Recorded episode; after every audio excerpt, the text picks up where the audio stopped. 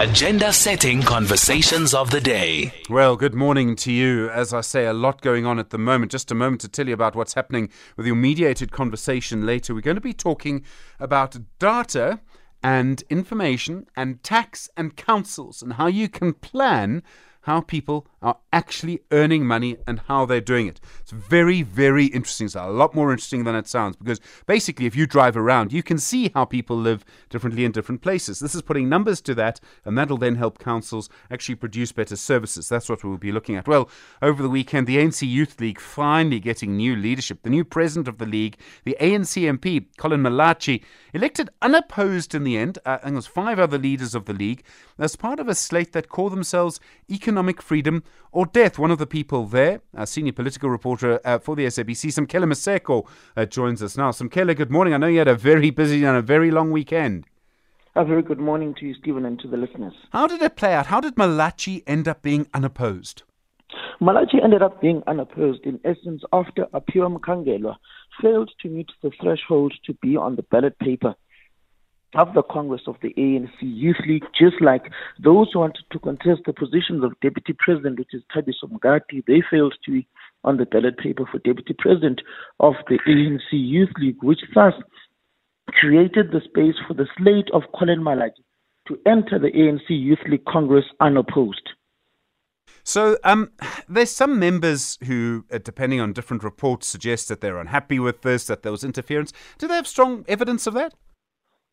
They don't have strong evidence of that at the moment because they are essentially saying that uh, the processes were manipulated in order for Collen Malatji to win this particular Congress, yet they have not shown where these particular areas have been manipulated, and those in the N Y P T have st- those in the N Y P T steering committee, like Tim Mashele, have said they've not seen any letters of complaints formally from these particular individuals whom are saying this particular Congress was manipulated in in in, in favour of Collen Malatji to win this particular Congress of the A N C Youth League. Even the Secretary General of the A N C, Fikile Mbalula, saying to those members of the A N C Youth League that they should not hold up the Congress of young people in order to pursue their own interest of leading the A N C, and at the expense collapsing the A N C Youth League, and also saying that they should go back to the era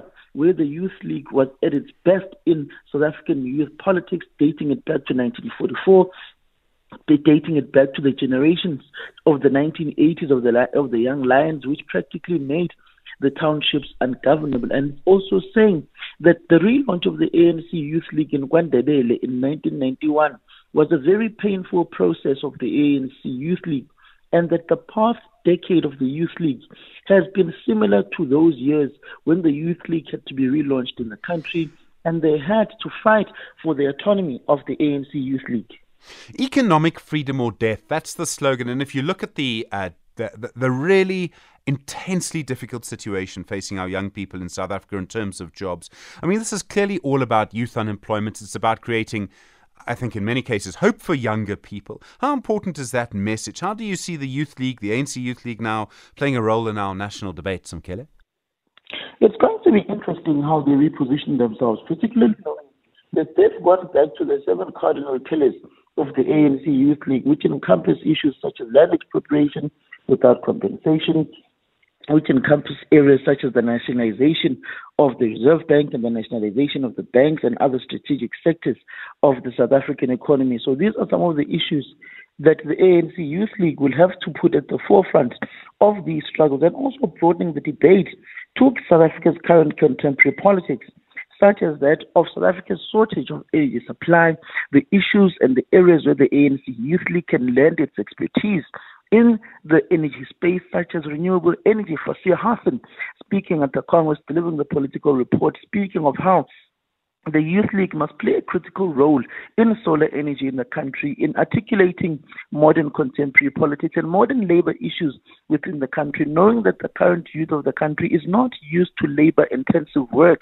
such as mining, that have previously dominated so the South African work and labor space, saying that let's tap into this renewable energy space and solar energy space and wind energy space, and that will create jobs for the youth of today, whom are techno-savvy, whom are used to working with light machineries in order to better their technological understanding as well, which is a huge aspect in the economic transformation document and energy document in the A N C Youth League's policy proposals.